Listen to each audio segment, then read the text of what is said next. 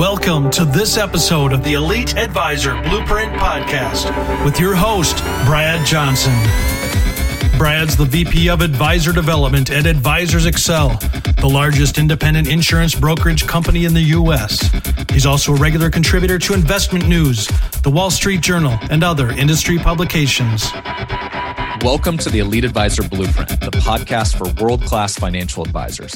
My name is Brad Johnson, and I'm the VP of Advisor Development at Advisors Excel. And it's my goal to distill the best ideas and advice from top thought leaders and apply it to the world of independent financial advising.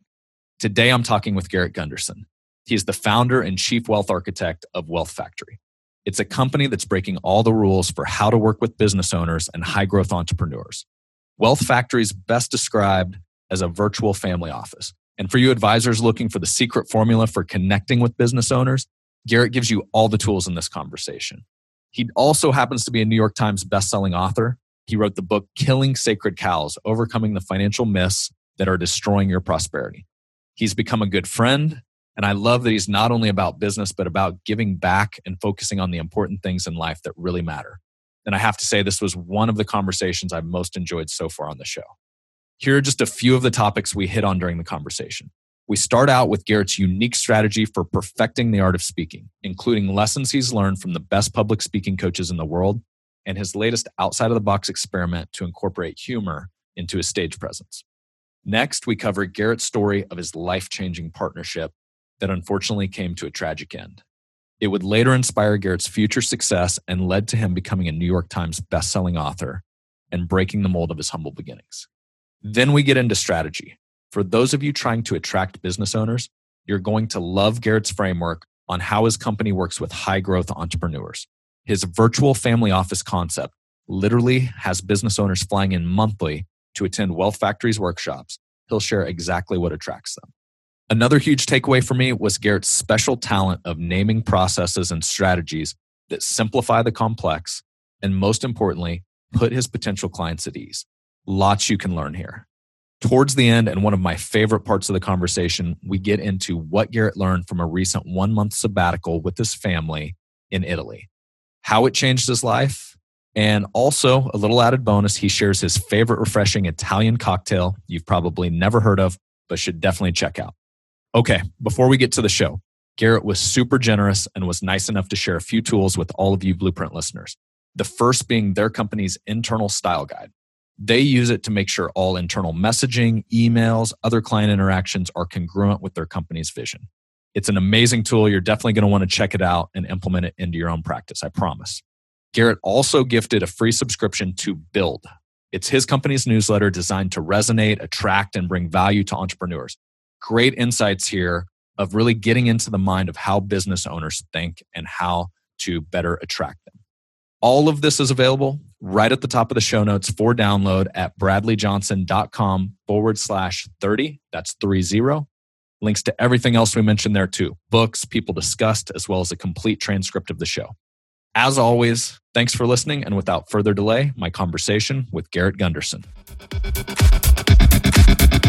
Welcome to this week's episode of the Elite Advisor Blueprint podcast. I'm excited to have my buddy Garrett Gunderson here with me today. Welcome to the show, Garrett.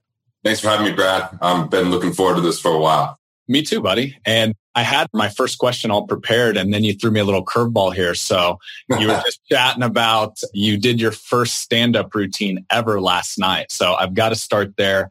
Tell me why, tell me what led you to basically be a glutton for punishment to just put yourself in front of an audience like that.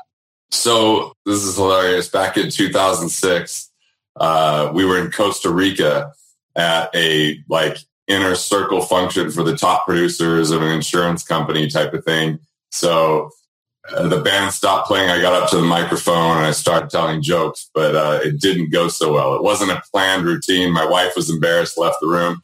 And my wife last night was more, uh, she was shaky. She was so nervous, but I had told enough people that I couldn't back out. So I had six rows of people attending, which is kind of like an advantage because I know they're going to like give me good vibes and energy. But I went to do like a little practice session last night before everybody got there. And it was weird because I'm used to being on stage. I've spoken, you know, definitely in the thousands now of times. And yet when I was up on that stage, man, like it, it was echoey. There's people on the sides of you. I got a little bit nervous and going into it, my palms started sweating, which I haven't had that happen since I spoke at this event in 2009 because the Dalai Lama and Richard Branson and F.W. de Klerk and, you know, Stephen Covey are all speaking. So yeah, I was a little nervous for that one, but man, I just thought that if I started doing a little bit more comedy, my, I would improve when I was speaking. So I recently spoke at this event. I, I don't know if you met Keith Yackey at one of the events we were at, but he had an event called Amplified.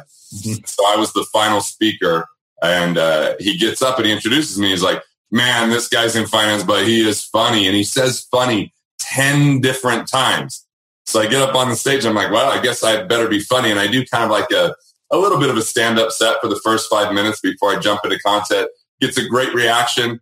So I call this guy Marcus, who was a runner up on Last Comic Standing. He performs at all of our workshops. And I said, Hey, man, I want to do some uh, stand up. And he goes, Great. I said, Why don't I hire you as a coach? Because I always have money to invest in kind of becoming a better speaker. I think this would be the next level. And so we had a workshop last week. I, I presented most of the first day. At the end of the day, Marcus and, and my buddy Guy, they do a musical comedy show and people loved it. So the next day I said, Hey, look, we're going to get you out of here early. Last yesterday, dealing through a full day of finance, we had to offer a little comic relief.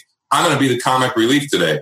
And I just kind of joked around while I was teaching. It went over really, really well and I used just a few of the jokes that I did last night. But uh, it was open mic, thirty comedians. Um, I really, you know, I feel like I was one of the top, uh, top, you know, ten percent of the of the people that went up. Like uh, Marcus actually went up; he's phenomenal. Another guy that had been in comedy for three years. And the fact is, I got asked to uh, do a, an opening for a headliner um, from this. And if that goes well, I get a, a 15 minute set um, here in 30 days. So uh, I definitely think it's going to help me out with my speaking. Nice, man. Well, uh, sounds like you might have started down a new career path. Who knows?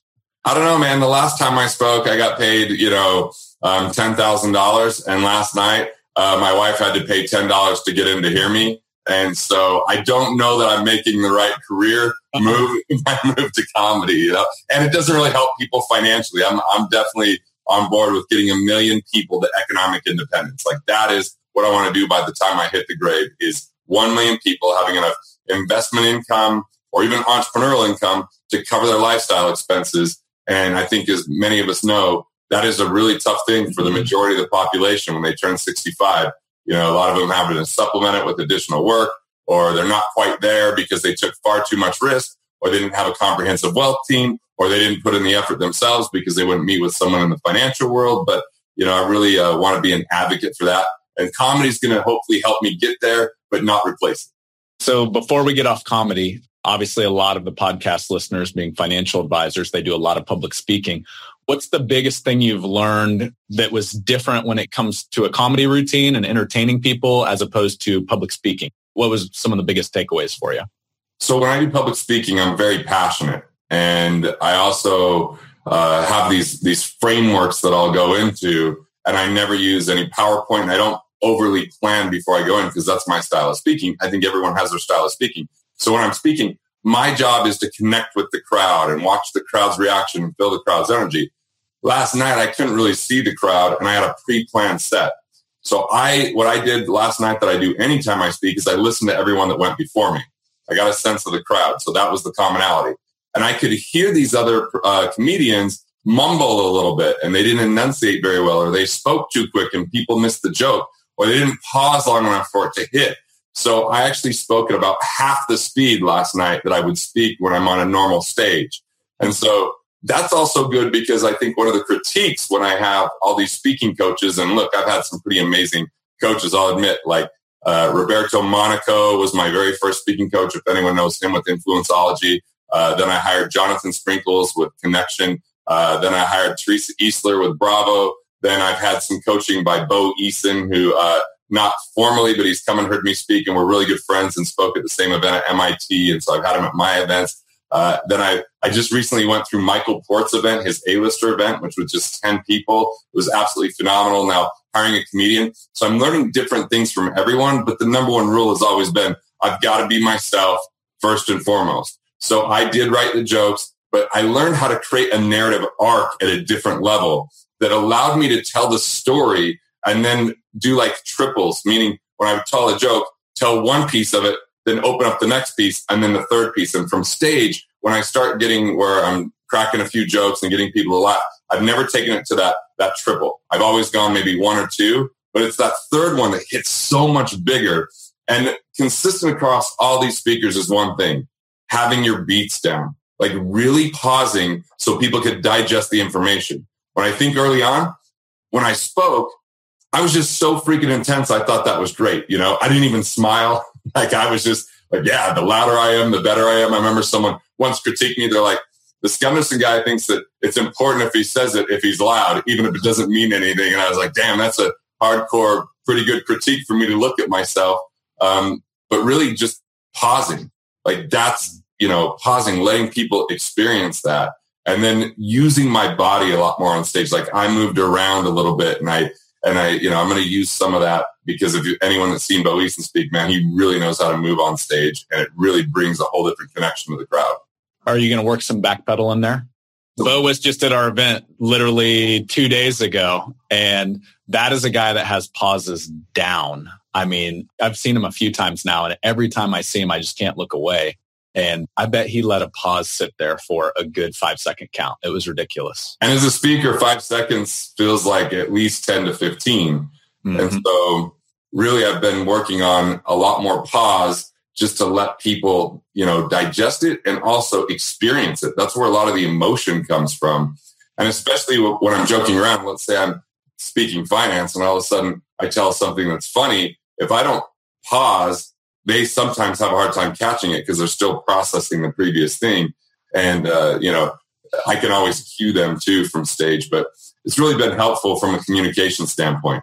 I mean, Jonathan was one of my coaches that pointed out that I wasn't enunciating well enough. And same with uh, Michael Port had a voice coach.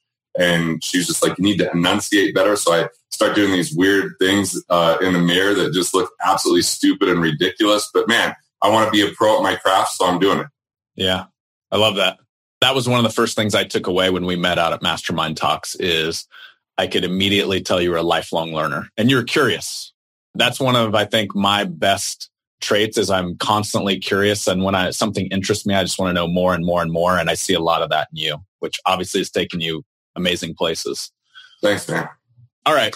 So I dug into your very first book, Killing Sacred Cows, and I didn't know your backstory. And now that I do, I relate. I came from middle of nowhere, Kansas, small town farm boy.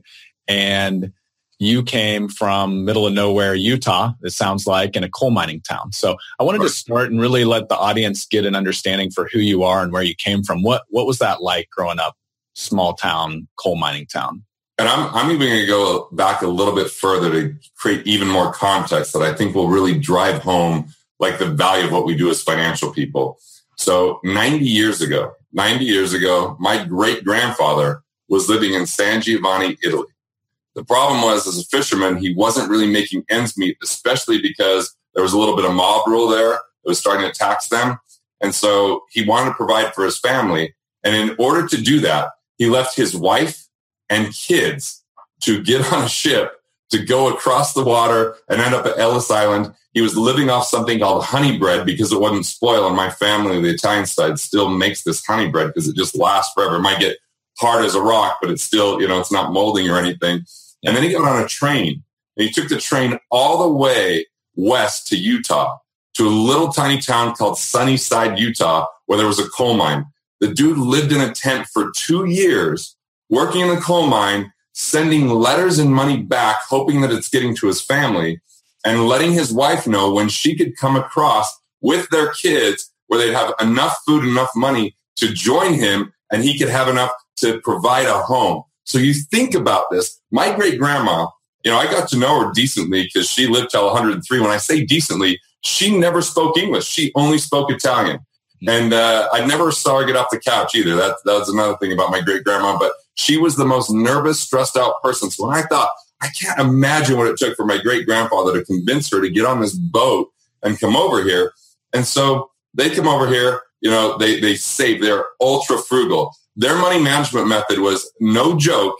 Folgers coffee cans, putting cash in them and putting in the cellar. It was those cellars that you kind of lock with a master lock. Because they just fold down and you have to walk down these steep steps. Like that's really what they did with their money. They started eventually putting it into a credit union and just kept it in a savings account. But they had this kind of poverty stricken mentality because of everything they went through. I would call that the scarcity mindset, where fear, doubt, and worry were really the rule. And they truly never got to experience prosperity, even though they had scrimped up enough money that my great aunt Mary had $550,000 sitting in her savings account, but you would never know it because her home was a $20,000 home. I mean, it's not, wouldn't be much more in today's world because it's that dilapidated of a town. And, and so then my grandfather and grandmother, like they lived really frugally, but they were super generous with their grandkids. I mean, I actually had a point in my life where I was in college and I, I started in financial services when I was 19 years old. I mean, and when I say that, it was an internship that really is just disguised as, hey, come peddle some insurance and mutual funds. There wasn't a whole lot of like planning going on. I was just bringing my family to this general agent at Guardian and he was selling them stuff. But fortunately, my grandfather gave me a shot as one of my first clients. And by the way, we added a quarter of a million dollars tax free to his estate when he died, which was so huge because two of his kids had kidney transplants within two years of his death.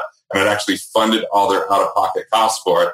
And this is someone, once again, that died with a home worth $29,000 with my grandfather. So I think about all that they went through and the frugal life they lived that when I decided, okay, I'm going to, I'm graduating and it was 1999. I got offered a, a job in the institutional division for Strong Investments, and if anyone if anyone remembers Strong, at that time they were the number two fund family in '99 for performance against all other mutual funds, and now they don't exist.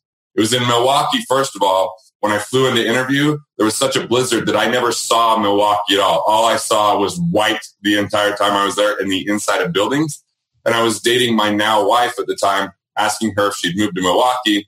She, I don't know if she would have, Brad, to be honest. She said maybe, but it wasn't, it wasn't very convincing, right? Mm-hmm. So Merrill Lynch offered me a job, American Investment Bank, like Andersen, if we remember Andersen, which is no longer around. And the thing is, my family was always of the belief that you've got to get a, you've got to get a job because everyone always just had a job. The only one that was partially entrepreneurial was my grandfather. And my grandfather had a TV repair shop those Zenith TVs that are big chunks of furniture. Um, and he would go around the community and fix them and sell them. And he also played the accordion, very Italian of him as well, and traveled around in a band. And that fascinated me. And my grandfather was my hero. So I would jump into his red van, go around on the calls with him. And all of a sudden I would see, you know, he's winning community awards. He's beloved in the community. People are giving him food. I saw this kind of entrepreneurial crack, right? Like it opened up. And then when I decided when I was graduating college, I wanted to be an entrepreneur, like none of my family was really supporting me. And here's what's crazy. So my great aunt, um, and I apologize for the long story, but I'm going to bring the legacy piece in a big way. My great aunt had that 550,000. That was really my grandfather's money, his sister Rosie's money, and Mary's money. So the, the three siblings, it was really their money, but she held it because she never got married and took care of their mom until their mom died, which lasted until 103. Well, she gets really sick and this was the first time I officially was getting a client because then my grandfather calls me. I go meet him at the hospital and he's like, Hey, that's all of our money, but it's just in, you know, Aunt Mary's name. So I'm like, great. Can we start working a paper trail here? Like I'm studying. I don't even know, dude. I'm 22 years old at the time and I'm just researching, reading books, making phone calls, seeing who will talk to me. I end up protecting two thirds of it really, really well. And I felt like I did a decent job with a third of it because even though it was in an, I moved it to an annuity. I put my grandfather as the owner and I put uh, Mary as the annuitant just as another layer. But it ended up that it was fine. It did fully protect two thirds of the money. Some of the money had to go towards paying for her nursing care and her long term care and things because they didn't have any of that planned for. But I felt like that was pretty substantial. Yet I sit down with my grandfather after it's all said and done, and he goes, "So, when are you going to get a real job?" Meaning, like, because I was now working on commission only at that time, that didn't feel real to them. And I felt like he he's thinking about his dad and everything he sacrificed and what he did. And even though I wasn't in the coal mine, it was like, hey, we want you to have this job because you have these great offers and there's this safety and security in it. But fortunately, I had two advantages. One was the dean of my school and I were really good friends. And he told me, why would you listen to people that you're making more money than right now? these guys have never done what you're doing. I really encourage you to keep moving forward. And number two, one of my early clients was a professor of mine. And the professor used to manage $5 billion in muni bond funds and was number one across 17 categories with his performance over a decade. Absolutely brilliant. Now he became my, my client on an insurance transaction over five other people that were talking to him, which boosted my confidence, put six figures in my bank account, and I showed my grandfather. I'm here to tell you, I only showed it to him because I knew how worried he was about me. And there wasn't a day that went by for the rest of his life where he didn't grab my arm or shoulder and look me in the eye and get teary eyed and say, I'm so proud of you because I broke this chain of doing things that we hated. But now I'm at this place where I went to Italy this summer, as you know, Brad, and I spent a couple months there. You were one of the few people I talked to because I only worked five half days over two months. I slid into that Italian lifestyle. I was jealous too. I just want you to know that. I'm going to throw that out there. I, I did rub it in your face every time I spoke or, you know, sending emails like, Hey, I'm just sitting here at the pool. It's uh, 83 degrees and uh, catching some sun. so what happened was, was unexpected and life changing for me there in Italy. First of all, I went because I'm like, cool, this, why was my grandfather such a glue for our family and so family oriented? And I got to see that in the culture. And I got to spend time with my family like never before. I've always been speaking or traveling, and I've never had a two month consecutive period of time since I was married where I was with my wife every single day. And so it gave us a chance to really bond. But when I thought about it, I'm like, number one, we went to Venice and Verona and Florence and, you know, you name it. We went and saw Elton John in concert. We did all these great things. And my family lived in Italy never experienced that. So they went from almost complete poverty us having a substantial amount of wealth.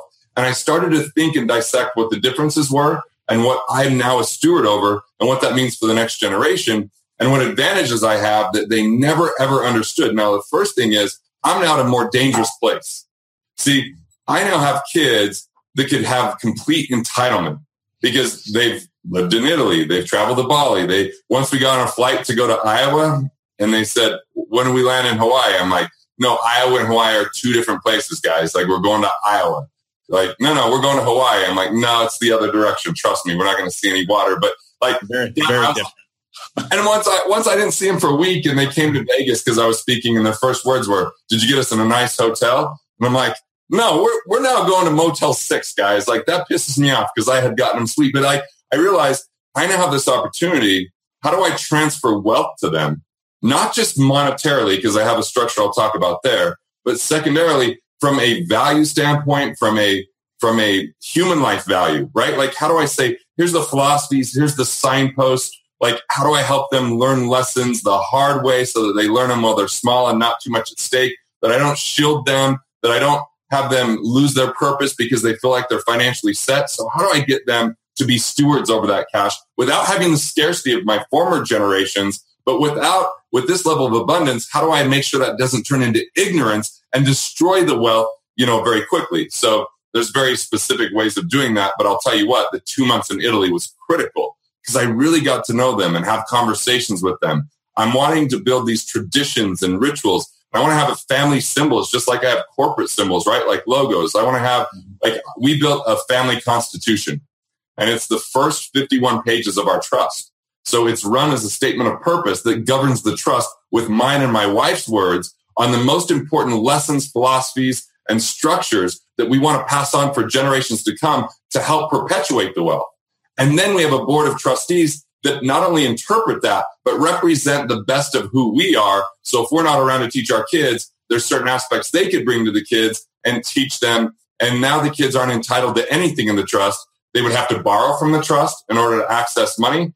There's incentives if they do certain things that will match and will support them in the pursuit of their career or in reading great literature that will help shape their mind to be more productive and learn what it really means to, you know, to live their fullest in society. And I'm not here to dictate what career they choose. I'm not here to dictate how they live every aspect of their life. But the only things I am here to dictate is they don't get to be a couch potato. They don't get to get money if they don't choose to live a purposeful life where they're engaged fully in the world of value creation. Otherwise, I feel like it's a recipe for not only depression, but destruction and that distribution of the funds. If it just happened when they were 30, 35, and 40, who knows if that's the right time for them to get the money. And it doesn't lead for my great, great, great grandkids to know who I am, what I stood for, and to start that journey with my great grandfather 90 years ago and now move to an unprecedented level of people really having an opportunity to make an impact in the world and live the life they love. That's what I really feel like I'm up to. And it's pretty damn exciting. I got to be honest.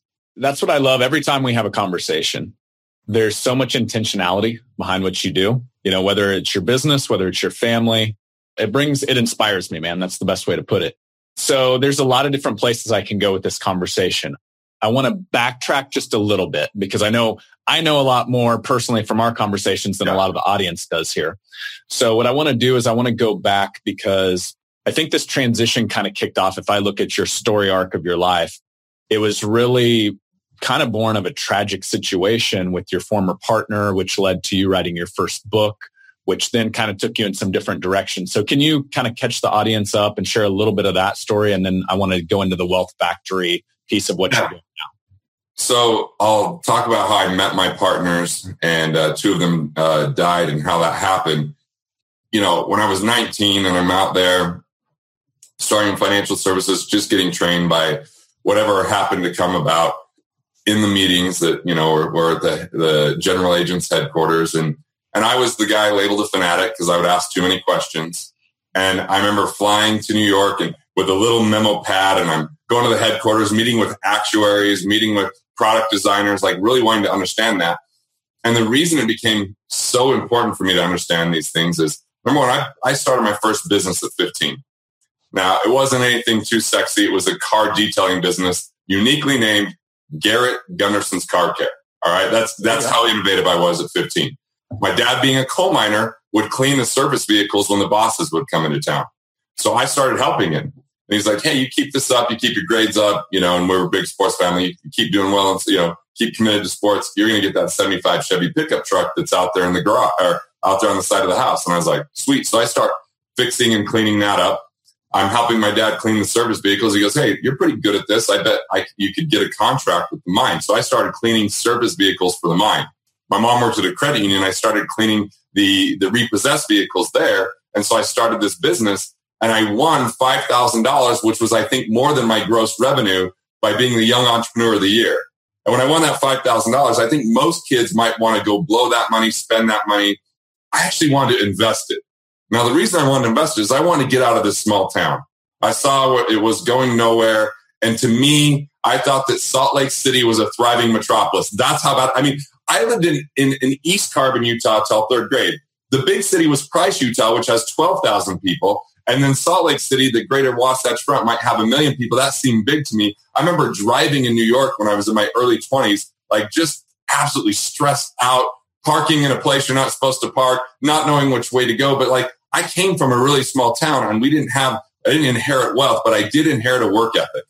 What I found is good work ethic with bad philosophy still leads to poverty, bankruptcy, frustration, loss. And that's why I think it's so important that the right financial people are supporting people to protect the downside, to get their finances in order. Because I started to study and I wrote the book, What Would the Rockefellers Do? How is it that the Rockefellers have moved six generations of wealth, growing the estate, still donating to charity? And you know what? They were great because they, I really felt like the family office was a huge advantage for them.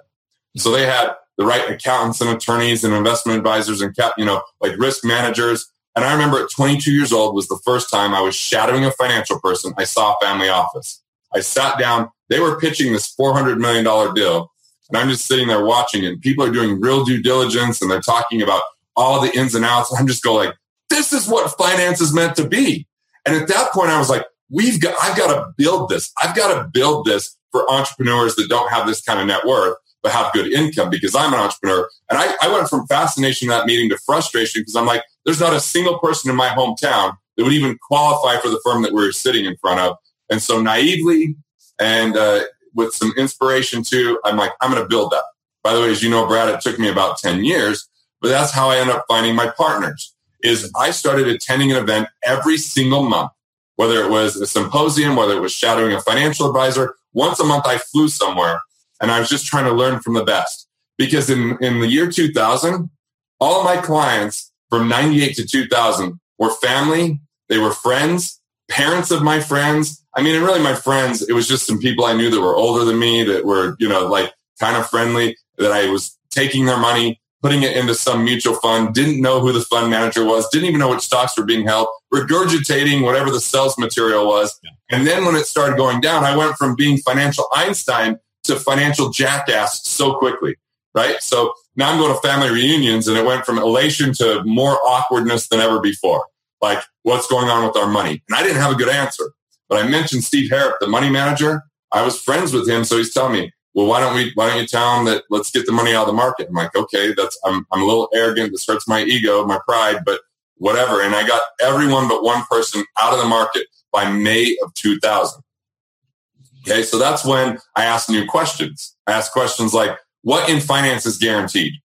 Which for me, those guarantees were saving tax, saving interest by having the right loan structures or better collateral or better credit scores or better cash flow reporting or better connections. It was saving on hidden fees and commissions or major investment losses without downside protection. It was finding the duplicate coverages and costs with insurance. And I just started zoning in on that. And that's when I found these other guys because I was going to so many events. And this one guy, Les, was speaking up more than this, the guy teaching the course. At first I was like, dude, who's the dude in the flip flops and the Harley t-shirt that looks like he's a kid? He was freaking brilliant. So he liked that I was asking a lot of questions and no longer was I fanatic. I had like this brother that we could like get together and geek out on this. And then I go to another event and the, the guy running it, his name was Norm, is yelling at this guy in the front row for challenging him. And I liked it. I was like, so I go talk to this guy. His name's Ray. He was Les's business partner. I was like, oh, that's cool. So we just started by forming a study group with a fourth guy, Mike Isom, and and we were just talking. Then we started doing joint branding, and then we had kind of an intellectual property partnership, and then eventually we started to host workshops together. And, and in 2005, we hosted our first workshop. It went much better than expected. It was almost like a way to do annual reviews because they're like, Hey, we're meeting with our clients and sometimes there's not that much to talk about. What if we got them all together? There's social proof. People might want to do more business and it would be a good way to get referrals. And heck, we could charge $350 was the ticket price on the first one. And uh, there was a kid that came up at it. His dad had been a long-term client. When I say long-term, like for me, 2005 long term was 2000, right? They like pretty much since the beginning.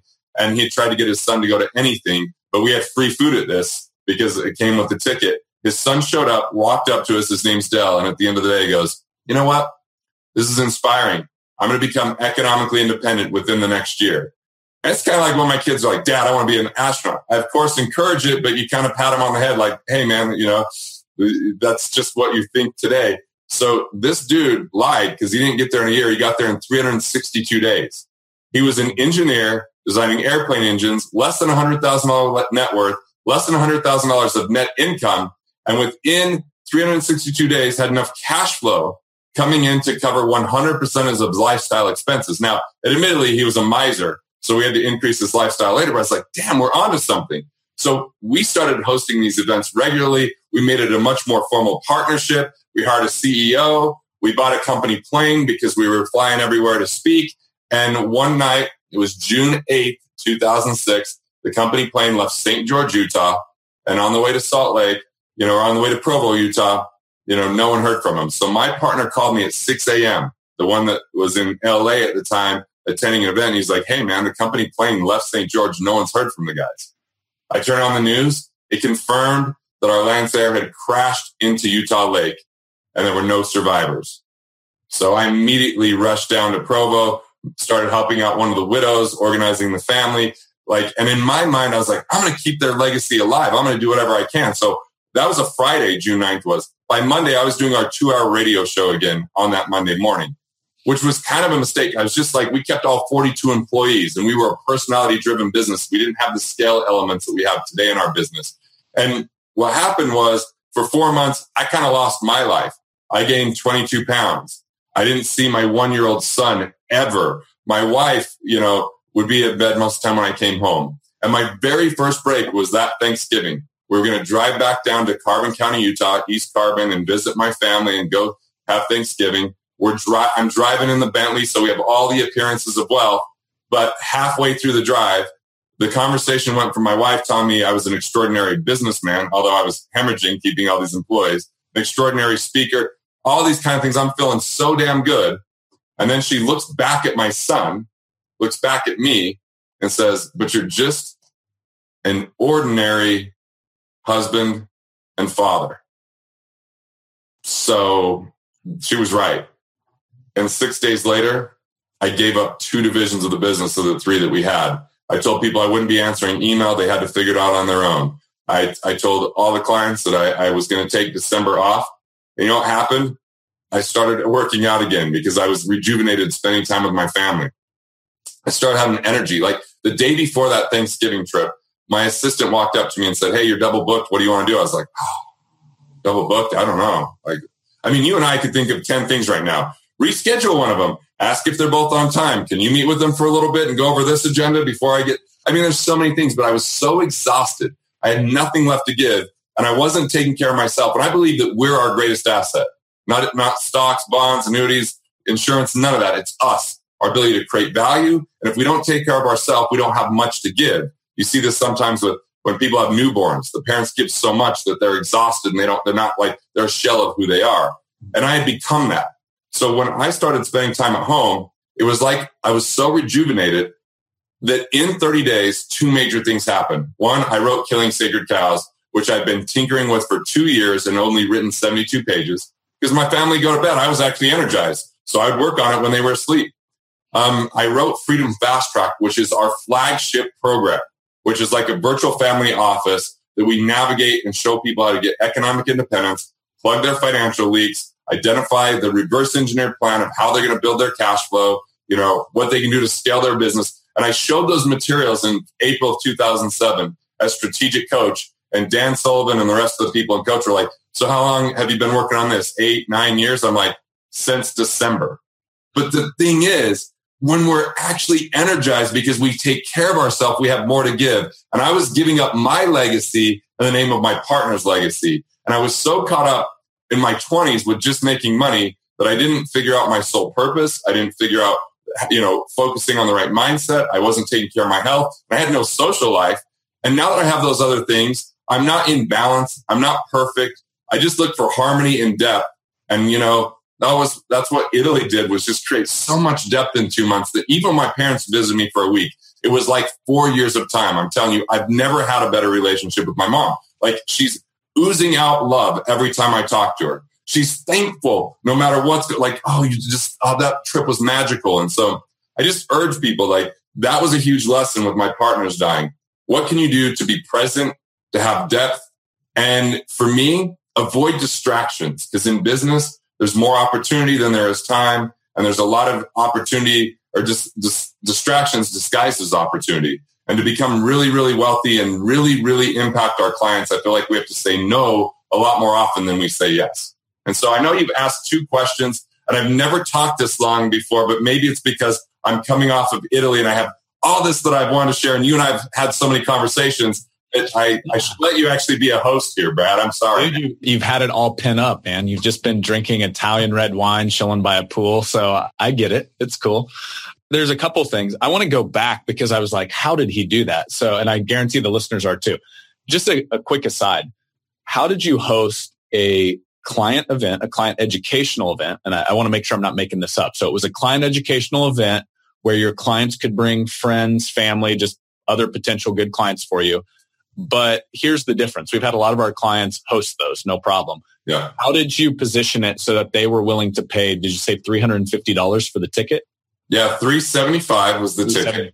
How did that positioning happen? How'd you go about that? So I was on a flight April of 2005 with Les McGuire. And he was my business partner. I said, Hey, you know what? I'm like, I've made a commitment to be in touch with every single one of my clients every quarter and face to face at least annually. And some of these annual meetings, because I'm talking to them every quarter, just they're they're not that productive. Mm-hmm. It's like, I think that we should host events because I'm like, I think that you're a great speaker. Les was the speaker at the time. I'm like, and you have so much to share.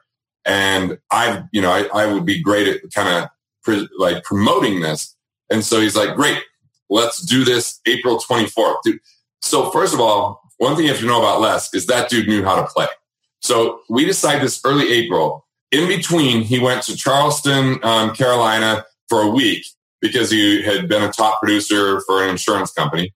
Then he went to Hawaii with his family. So basically, I was left trying to fill this event by myself. And my son was born April, um, April 18th of 2005. So I have a son being born on the 18th. The event's on the 24th. These guys are off playing and gallivanting. And I'm trying to take time off before my son's born to spend some time with my wife. And my son ended up, you know, he was like a week later than we expected. So I took more time off work than I anticipated. So the reason that we ended up getting friends and family is because we didn't fill the event. Mm. We were just looking to have 50 people at the first event. So we rented out this place. We had food. Everything was prepaid. And all of a sudden it's like, okay, we're two weeks away and we have 13 people. So I'm scrambling and I'm like, Hey, you could bring your family and this would be good. like, so I'm like making personal phone calls, selling it over the phone. We tried to just do it by mailers and that didn't work out. And so we hosted the first one with 39 people there. Not, not a lot of people. And I, let me be even more candid. 11 people were either our family or our team. So in reality, you know, it was a pretty small event, but packed a punch. I mean, we went to the point where we were going to do that annually, to doing it quarterly, to doing it monthly, to then think about this. That was April of 2005. In 2006, we hosted our first multi-day event. The ticket was $7,500 to come to the multi-day event. Now it came with a year's coaching where we actually worked with them one-on-one. But I'm here to tell you, we now do an event every single month. It's called the Wealth Acceleration Workshop. It's two and a half days. We just finished one last week. The ticket price is $5,000. It comes with three preliminary one-on-one phone calls. And we presented 12 people to join our program. We're a, we're not a fee-based firm. We're not a commission-based firm. We're a tuition-based firm backed by results and implementation. So it, the first part of the tuition is coming to the workshop. We presented our $10,000 down, $2,000 a month program to 12 people. 10 have paid so far. The other two said yes, but the payment hasn't come in. So they've got a, they've got basically what five or six more days before that has to be in or else we say no. And we got five out of five on our lower tier program. So we actually might have our first 100% conversion event, which we don't sell anything in the room. We just take people from A to Z and invite them to a breakfast on Saturday. And now they know a lot about us. We know a ton about them. We give them full value that they can take and do all of it on their own or they can utilize our team to get all of it implemented. And uh, yeah, we're we're we're full for the next three months um, at that workshop. We have 12 dates already blocked off for next year for that workshop. And we have an entire marketing team and sales team just to put people in the workshop. And then we have one event per year where we take people who aren't really qualified to be in that workshop because they're not at a high enough revenue yet. But we still want to help them out, including employees of our clients and we have an annual summit that we do. This year, we're doing it at the Montage in Deer Valley, and uh, it can hold 400 people. So, yeah, we've become kind of like an event company from that initial thing that we used to call Curriculum for Wealth. And then, you know, uh, we've had uh, pretty good success with the event model. We've had our bumps along the way. I could, I'm happy to talk about anything we've done. okay, so I want to rewind a little bit because if I'm a listener there, there's maybe a gap here. So you started out in traditional financial services. Obviously, we're a stellar producer on the insurance side. I think million dollar roundtable, rookie of the year. You did really well over there on more of a commission based platform. Right. And then was this first client event kind of your transition to where your company went more of a tuition based platform and you got away from selling the individual products and managing assets or where did you flip that switch? So april of 2005 we did that workshop. In june of 2005 i dropped my securities license and gave up all my insurance renewals with guardian. I had signed an fr or field rep contract with guardian not realizing that renewals were vested. If you you take your age plus number of years in service and it had to equal 70 so I was never really going to get vested because I wasn't going to be beholden for me and my world to one company. If I was going to be a radio show host, Guardian was saying, okay, we need you to submit what you're going to cover on the radio before you go on it. And we need you to get a series seven. I'm like, well, I'm not managing money. I'm not a gifted money manager. There's other gifted money managers. I stopped managing money completely in the year 2000. And to even call me a money manager is an insult to money managers. I was an asset gatherer at best. And I started focusing on efficiency instead. So, um, yeah, so I dropped my licenses in um, June or July of 2005. And I've never sat down and wrote an insurance plan since then either. but I have licensed all of my content to insurance agents and insurance agencies, and I get paid a licensing fee. And I did retain my insurance um, license, even though I'm not on any applications or anything that way anymore. Um, you know, full transparency, I do get paid because of how I support that industry.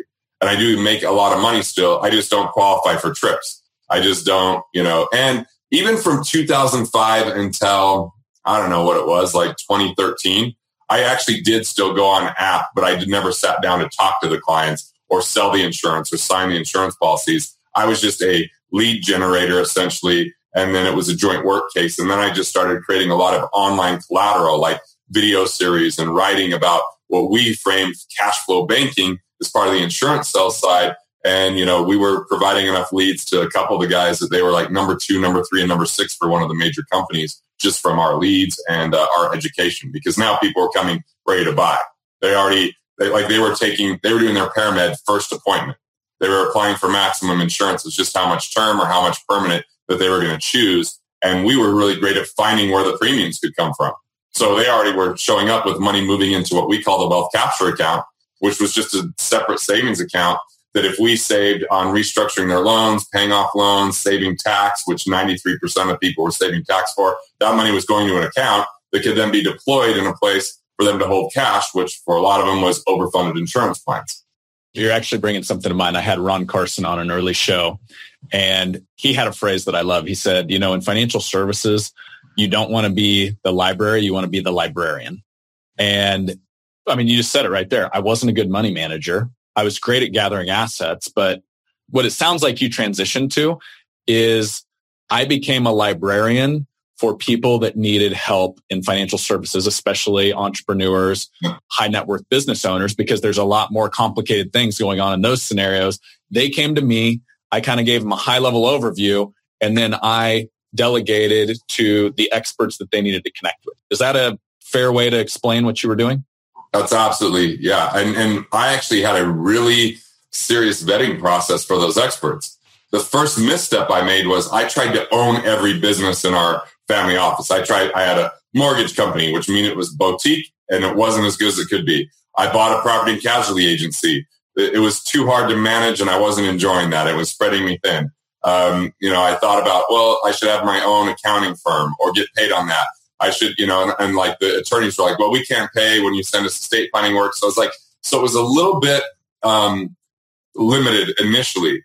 And I charged less for the program back then. It was $7,500. So overnight, I was like, I'm moving the program cost to 15 grand and I'm not going to get paid on anything from what we call our accredited network. And then I decided to get even more serious and I put together a 42 question application. I had a 20 point premise that if you didn't subscribe to these premises in finance, you wouldn't be a good fit because this is how we see the financial world. And then I made them go through training, which was they had to come to at least a three day workshop. We had someone on our team interview them every single month for nine months to get deeper and deeper about their business, understand what worked, what didn't work, what they were capable of, if they were doing anything outside of their expertise that would bring any level of risk to our client. And then after that nine months, we became clients my CEO and myself, we became clients and watched what that process was. So he would he would shadow at least five meetings that they'd have with existing clients, and then they would get approval. And they had to follow rules. We kicked out a disability insurance expert because they were dealing in investments. I'm like, I want someone that's weird enough to love disability insurance only, right? We kicked out an accountant because they started to promote uh, oil and gas because it was a tax advantage. And I said, that's not part of our tax strategy. That's an investment strategy that happens to have tax advantages, but we never lead with tax advantages first. We start with the fundamentals and economics. You violated premise point number 19. You're out. So the good news is we've had the same people in the network for a long time now, but they don't get to be in there guaranteed. They have to perform. But once we had that and we weren't taking money from them, our coaches weren't being paid by them. Because we have four types of coaches in our firm. The first one is a financial architect. They're the navigator. They take people from A to Z through their finances. Where they set, where they not set, where's their financial blind spots. They look at their car, home, liability, disability, medical, life, uh, business owner policies. They look at their estate planning, corporate structure, just at a high level. They look at the last three years' taxes, but that's where we bring in the network to give the depth to it. So the architect navigates it, then the network gives the depth. and the second opinion. Then we have a wealth engineer. And the wealth engineer actually meets with people to say, what's important to you? Why is that important? How's the money translating to improving your life? Are there any obstacles in your way? Where do you have a lack of clarity around your vision? And it really is about the personal development of the individual.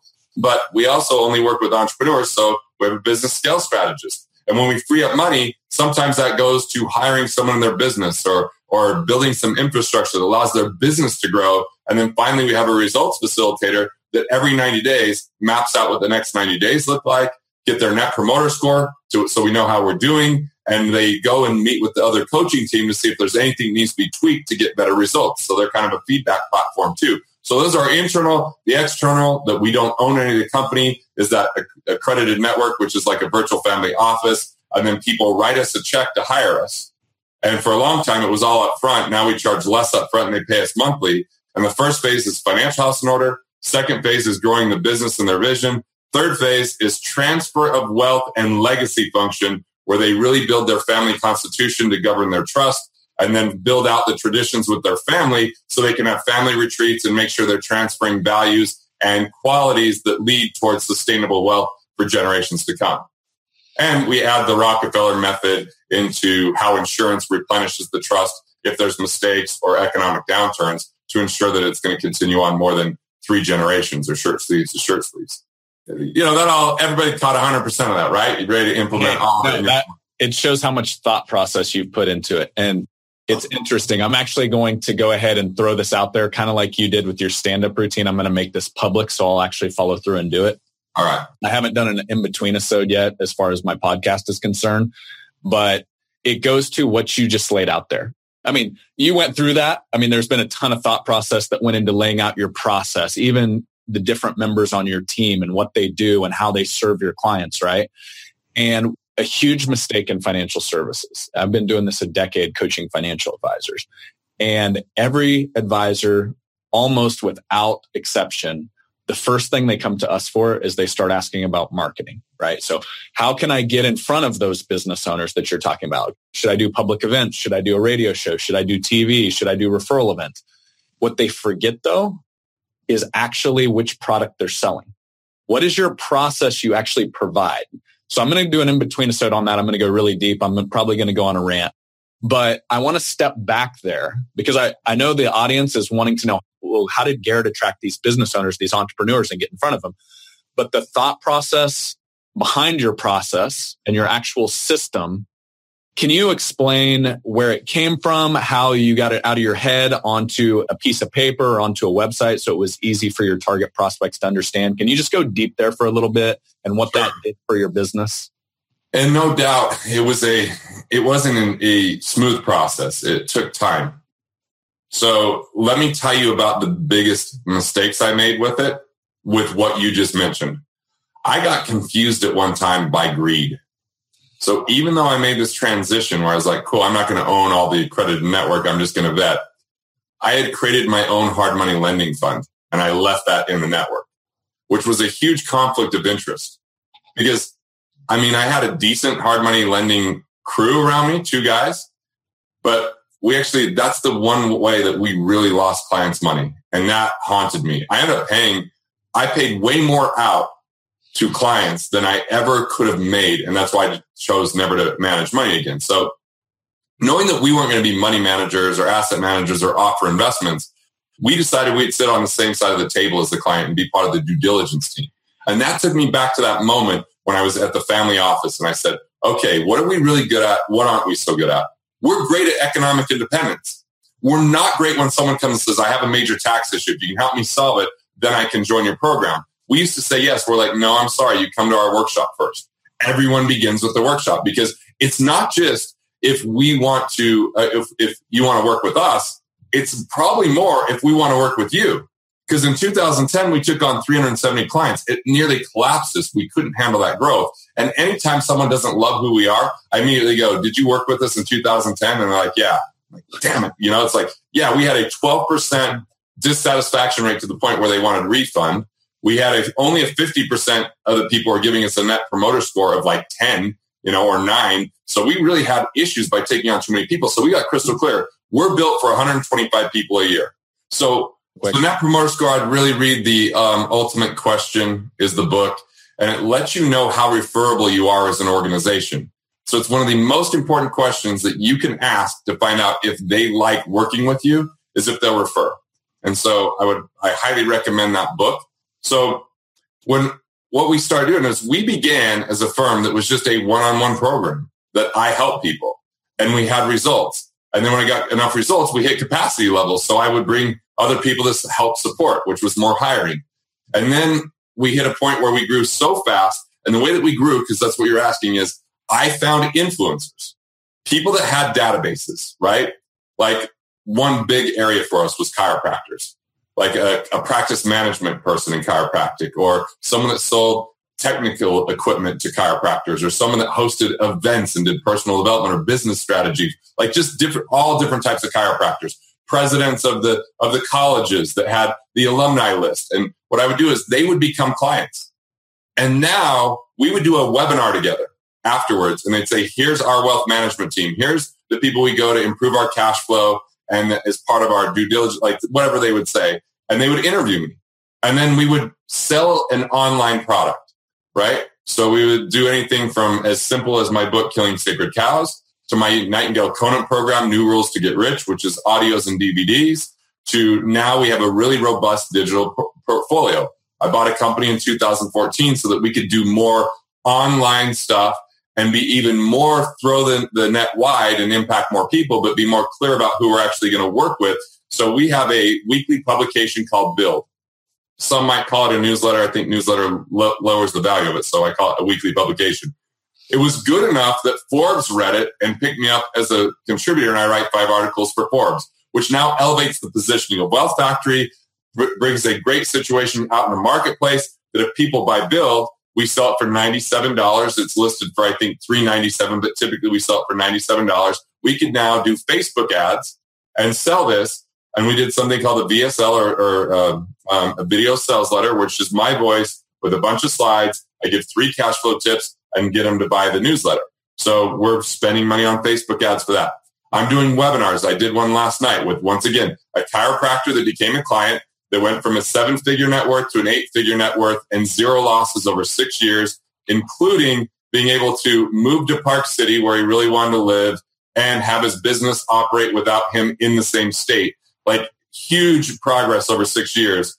And we just did a webinar where people could apply at wealthfactory.com forward slash private to potentially be a client. So we didn't even sell anything. We just put them through an application process that we could then have our what we call cash recovery catalysts or enrollment directors get on the phone with them and we have basic understanding of where they're at. We also have video um, programs. So I recorded yesterday for this thing called the Aggressive Growth Summit. One of our clients, once again, is the host of it. So he interviewed me and I talked about the five step process to becoming economically independent in three to seven years. And a lot of that's recovering cash and being efficient, identifying your economic independence number and reverse engineering so that you can figure out a cash flow plan, scaling your business revenue, you know, finding lazy assets that aren't producing cash flow and turning the cash flow on. Like this is the process. So we shared that over an hour and then we offered a $397 offer that included our weekly publication, included 25 videos, which are the step-by-step process of how to achieve economic independence, a one-on-one phone call that we call a cash recovery overview or cash flow overview, which is where they losing or leaking money. Once again, we're financial efficiency experts. That's our brand. So they do that phone call. And then if they're candidates, they might join the rest of our program. And I threw in a bonus, me doing an interview with everyone in our virtual family office, our accredited network. So the accountants, the attorneys, and not just doing an interview, putting them through hardcore media training with Roberto Monaco, my original speaking coach, and then interviewing him and saying you have one hour to teach the most important concepts you know to the most important person you know. We don't know who that is. We're just going to have you do this on camera. And we put together that course. So we have a lot of online courses, including one called Cash Flow Banking that a lot of other financial people use to help people understand how to use an asset allocation decision to overfunded insurance and, you know, helps them sell a lot. We just did a program for Robert Kiyosaki that'll be coming out. It's not out officially yet, but when it comes out, it's on cash flow banking, which once again, we're going to send those leads off to the people that are licensed with us to do the, the implementation side. We're the education side and we charge for that. So I like it because people pay us money up front in a lot of cases, or they come highly qualified by who's referring them to us. We determine who speaks on our team based upon this. And it, it makes you overwhelming because it, it, it, but this is from 1998 till today. This is hiring a team over time. This is bumps and bruises. When I did Killing Sacred Cows, I wasn't ready to be on the road. My team wasn't ready to do it. We went from Inc. 500 um, because of our production from 2007, uh, 2002 to 2007 to having our first down year in 2008 because I'm off doing Fox News and don't have a back end and didn't have a marketing team. So, you know, it comes out of cash flow crunches at times. It comes out of growing too fast and not getting the right feedback from clients. But I really feel like the last two years we've been in such a sweet spot where people love working with us. We know how many people we can take on. We're hiring extraordinarily slowly to making sure that we can handle everything. And we're consistently looking for really amazing accountants because that's one of the big plays. I mean, for every half million dollars of revenue, we're saving $11,430 for our, for the clients that save a small amount. The 20% that save large amounts, it's typically thirty to $40,000. So we throw those numbers out because they skew the averages. Cash flow optimization. For businesses doing less than a million dollars, it's $2,484 per month of increased cash flow without cutting back. For businesses between a million and two million, it's 4,117 per month of found money. Think about that. Like we're not asking them to scrimp or save or cut back or feel guilty for not investing enough. We're finding money for them to invest. It's a very unique proposition that really gets us to work very effectively with other financial people. And even, Brad, when people come to our workshops, we tell them, bring your most important financial person on your team. We want to collaborate and coordinate with them. You know, and if they're doing a great job, we want to know them because maybe other people that are our clients need to know them as well. All right. So there's a lot of gold in that. The first thing I want to hit on, because this is something advisors struggle with. I wrote down a couple of them but just in that explanation right there, you talked about the five step process to becoming economically independent. You talked about a phone call named the cash recovery overview. Yeah. So here's where a lot of financial advisors mess this up. Let's be real. Being a financial advisor in today's market, you're a commodity. You offer the same products, the same asset managers. Basically, every financial advisor, if you're independent, pretty much has access to the same thing. And one of the things you do really well and I know it's work behind it to get you there, is you didn't stand up and you didn't say, we work with business owners, entrepreneurs, and we do a business strategy session. You had a very concrete name, a process that has steps. And my guess is there are some other financial business coaches out there that do some of the steps that you do as well. So what's your framework? How do you go about when you say, we're going to roll this out to our potential clients? How do you name it? How do you say, these are the steps that are going to go in it. How do you really package it and market it so that number one, your prospects understand it, and number two, they're attracted to it and want more? Is so, there a process you go through? Yeah, the first thing is I brainstorm a bunch of ideas. Tom and uh, Stephen are two writers on my team. They brainstorm with me, and then they take and disseminate and put together a survey that goes out to our entire database. And then we find out what the what the most interest is, what they like, and then we test it by doing internal webinars. Hmm. What feedback do we get? What stick rate are we getting? Like, um, then they'll even send out separate headlines. So they're doing a lot of testing behind it. So it's not scientific for my part. I'm an artist. It's just totally creative. And then when I'm on like half of it, the framework comes from how will I remember it when I'm speaking? Because you've seen, I think you may have seen me speak. I'm not sure if you saw me speak at Mastermind Talks or not, but I, I never have slideshows. I have frameworks in my head. So I know when I'm talking about financial uh, efficiency, there's four I's, IRS, interest, in, insurance, investment. I know that there's three ways to within your means, right? There's budget, be efficient, expand your means. I know that there's five C's to cash flow. I know that, so I have all these frameworks that I like to, you know, I've, I've trained with people because I wrote books. And so I had, you know, publishers and I had uh, book promoters and I had marketing teams. So it's like I've been masterminds. Like I couldn't tell you where I get all the frameworks from, but I know that what we do is see how they land. Like the five C's didn't land. We got rid of the five C's to cash flow. It's in one written document in our build and in our wealth book, but it's not something I speak from stage anymore because we weren't getting, it wasn't sticky enough. People weren't remembering it enough. It didn't make enough sense. So like even the five steps to economic independence, I actually call it five levers.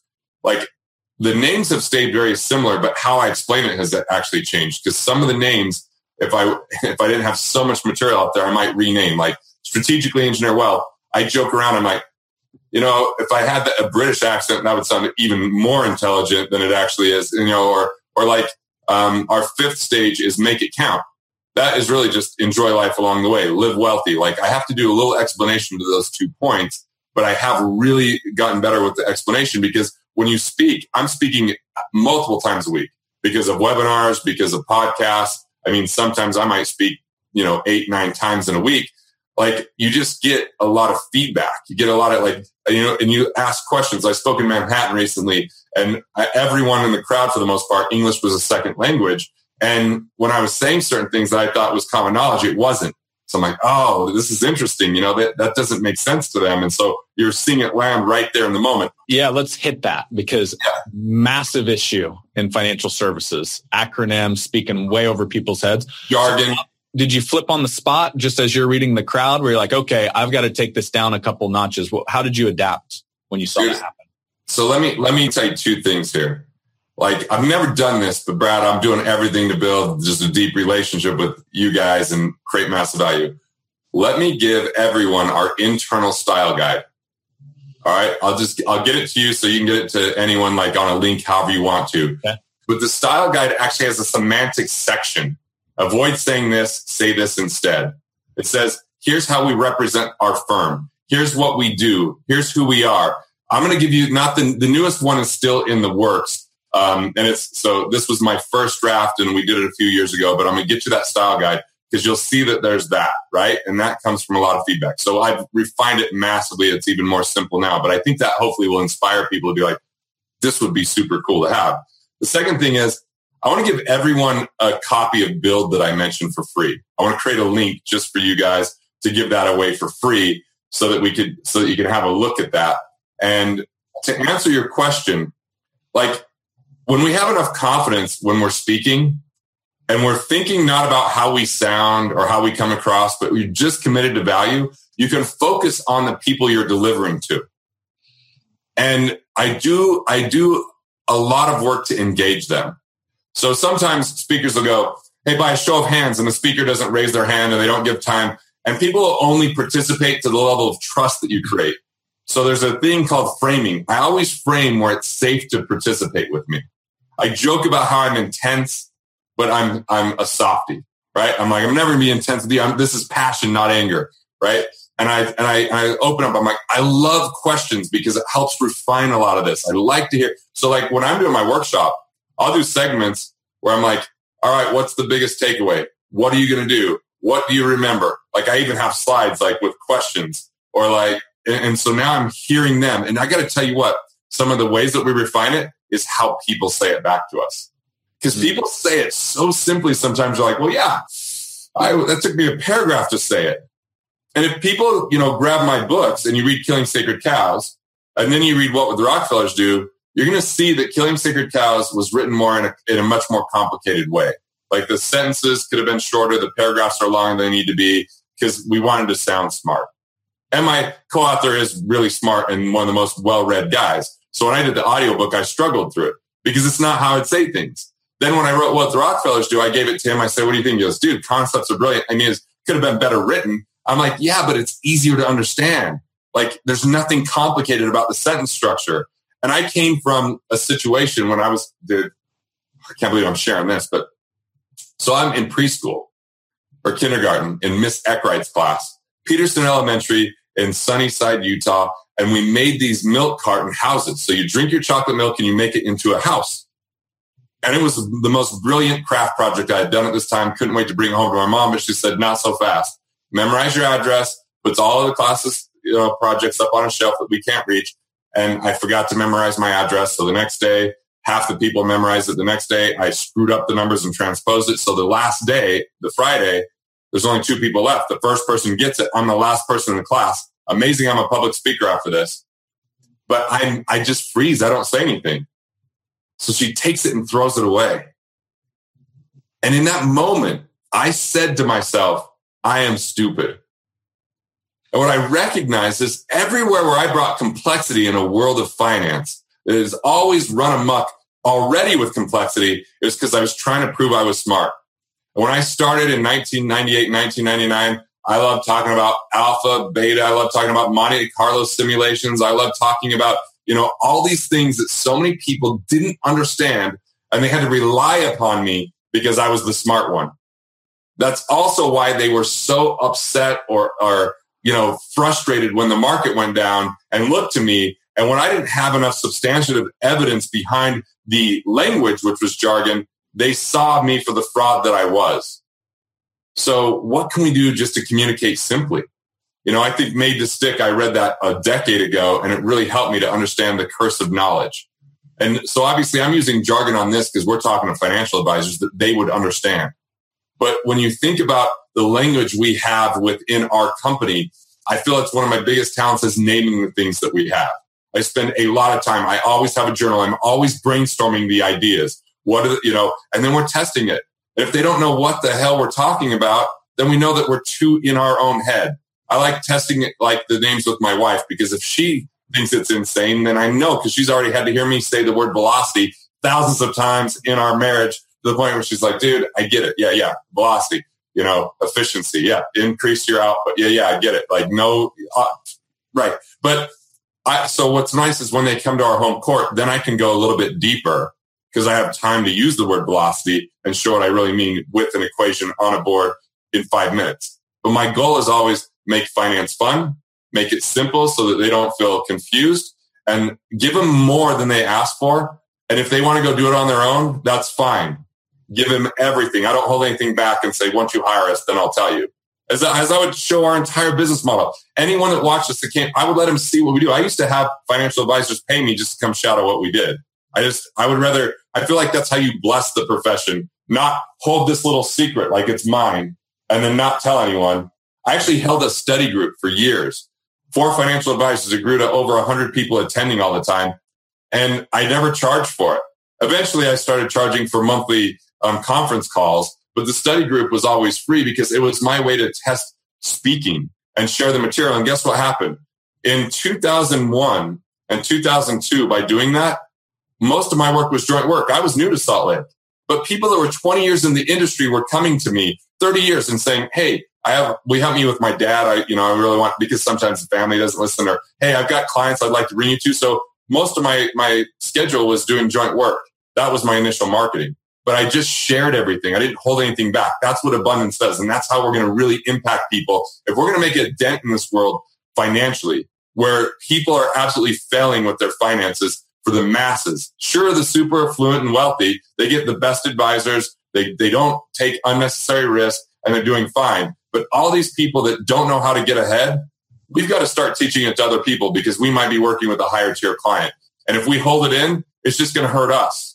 We're going to die. That's going to be part of our legacy that dies with us rather than goes out there to the world. Like I would just, I'll just always open, openly share. I mean, the style guide, that's such an internal document, but it's in my head. I'm like, I might as well share it. I hope it helps people to a different level. You're the man. Thank you. All right. So one other thought here. I know we're running short on time here, so I want to wrap and uh, ask you a couple philosophical questions. Is this the uh, least amount of time you've ever spoke on one of your podcasts, Brad? Um, no. Dan Sullivan has you beat, man. But you know how that guy is. I mean, I could have not said a word and it would have been the best podcast I ever did. So yeah, I've interviewed him. He was my, I did strategic coach through my whole twenties. And dude, if it wasn't for coach, when my partners died, I might have been in, I might have, I might not have made it. They actually, Dan and Babs flew me to Toronto and spent time with me because, you know, they, they, they were awesome. So yeah, good person. And this is maybe a horrible analogy, but like if there was a Jesus of business, it's Dan Sullivan. That's the best analogy. I, I have the look, but he might be. I'm I'm financial Jesus by the look, but maybe not the powers. You know that was part of my stand-up bit was that the hair and beard don't come with any special powers. Unfortunately, he walked on water, I sank. He rose from the dead. I don't always like getting up, and uh, he turned water into wine. I turned wine into to pee. That last one, that's a strong power right there. I, I practiced it all summer in Italy, Brad, as you know. For those of you that are only listening to the audio, you have to flip over to YouTube check out Garrett. If there was an award for best hair and beard in financial services, you got it, buddy. Ryan Michler might give you a run for beard, but you got the hair beard combo. So Thanks, one other thing, just because I experienced this and I'm like, dude, that is super powerful. And so many financial advisors out there do not do this. So our first conversation, we met at Mastermind Talks. Obviously, uh, both CrossFitted, both were in financial services. So we had a lot of different things that we had in common. And we're just both good dudes. So we have that going for us too. But we did a follow up call and it was probably, you know, 30 minutes, an hour where we were unpacking a lot of what's Wealth Factory. There's some cool things that we're working on behind the scenes that, you know, we'll see how those all pan out. But your follow up process, man, it's epic. And so here's what it looked like after the conversation. I get an email from Garrett, just the, hey, it's good connecting, good catching up. And then there's a Word doc attached with literally a full page of bulleted docs. Here's what we talked about. Here's the follow up going on. Here's next steps. And I was like, wow, that's incredible. We've got a few advisors that have a, you know, kind of an in between appointment follow up process. Mm-hmm. I just want you to mention that, maybe where it came from. How does that help you establish trust with your clients? Because immediately I knew I'm like, this is a dude that does not drop the ball on stuff. He follows through. And there was a level of trust there that I had after the conversation that I didn't have before. So can you kind of share what that's done for your business and how it came about? Yeah, I recommend that you use the word trust. The speed of trust. I just recently re-listened to it by Stephen M. R. Covey. I I read it years ago and had him on my radio show, but that is a big thing. It's not just like are you a trustworthy person? It's what's your level of competency. And so we, we have this presentation called the 10 ways for business to for a business to scale, build equity and improve cash flow without getting trapped. And in that, one of the points is one page project plans. I've been in my organization, think of an idea, share it with a bunch of people in the organization, feel like it's brilliant. And two months goes by and someone's hearing it for the first time because I've talked about it so much, but they weren't, they were on vacation or they were busy doing something else. And I was like, crap. So I, I studied and I found out some of these major corporations would put together one page project plans. And one page is critical because when it becomes longer than one page, it becomes very onerous on everyone else. But second, it's kind of like I can't remember if this is Mark Twain or Winston Churchill that was like, "Hey, sorry this letter's so long. I didn't have time to write a short one." And so it has you really kind of disseminate what is the core of the entire thing. And so, Brad, I did that one all on my own. But most of the time, I have a chief of staff. Her name's Amanda. When we do important phone calls, she would normally be on the phone calls, but it was just, I didn't want to complicate things from Italy. And then she writes down all the follow up steps. She then goes over them with me and I say yes, because I want to make sure anything I commit to and give my word to that it actually happens. Because if it doesn't, there's going to be some level of doubt or it could completely ruin a relationship or it could prevent me from hitting 1 million entrepreneurs to economic independence. So especially I have a, a relationship model that I'm developing right now and I'd love your feedback on it because I'm just, I'm saying, okay, let's say that there's uh, one, two, or three priority on the relationship model. And this is like people that I want to proactively carve out time for because we get so busy in life with projects. We get so busy in life with everything else, but people are the only real assets. And I go to so many things, meet great people, but I want to make sure that something comes from that because I have an equation that I'm going to share. I call it the value equation. And this will kind of give you an insight to how I think, I think it'll be helpful for everyone is if you want more financial capital, there's a function of two more precious forms of capital. Financial capital is a byproduct. So in the world of cause and effect, value creation is at the core, at the cause, and, and dollars are the effect. More simply said, dollars follow value. So if people think they have a money problem, it's never a money problem. It's a symptom of two other types of issues that are going on. There's mental capital out there in the world, which is what what are your unique ideas? What are your systems, tools, wisdom, knowledge, mental capital? There's this notion that it's not what you know, it's who you know. The problem is if you don't know much, no one wants to hang out with you. You don't bring anything to the table, right? So mental capital, we've got to constantly develop that. And I commend people that are still on. This has been pretty long. And I started with an Italy story that was pretty long. And then you give Brad a chance to talk. I'm going to have to make it up to him. Um, I'm going to have to interview you and let you talk. Um, but You're mental good, capital, we have to develop that. And there's different ways. There's ways we could develop it exponentially, like our fatherhood accountability group. That's how I exponentially grow in that area is get peers and people I highly respect to condense and have conversations rather than try to read every book that's out there or figure it out on my own. So find ways for mental capital. Then second, there's relationship capital. That's people, networks, organizations, mentors, friends, family, clients. There's relationship capital. And most of our latent potential, most of our equity that hasn't ever been realized is in our relationship capital. And so I look at relationship capital as how can I make a deposit into this relationship's life? And part of that is just follow up. Part of that is a handwritten note sometimes. There's just simple things you can do that make an impact. So if you want more financial capital, you take mental capital, you build a bridge between it to relationship capital. I call that bridge business and continually develop both of them. So make deposits in into relationship capital. What are things that make deposits? Keeping your word, following through, you know, just basic things. And it doesn't, even if you don't have good follow through, we mentioned, you know, Sullivan and he taught me the Kolbe index. Uh, I took that test and my follow through is relatively strong, but I make sure to hire people that have much stronger follow through than me so that nothing slips through the cracks because I want to delegate things so that I can focus on the highest level things, which for me, speaking, writing, building high level relationships and content creation, you know, and then finally vision for the firm. Those are really the five activities I want to do. Anything outside of that, I feel is probably worth delegating.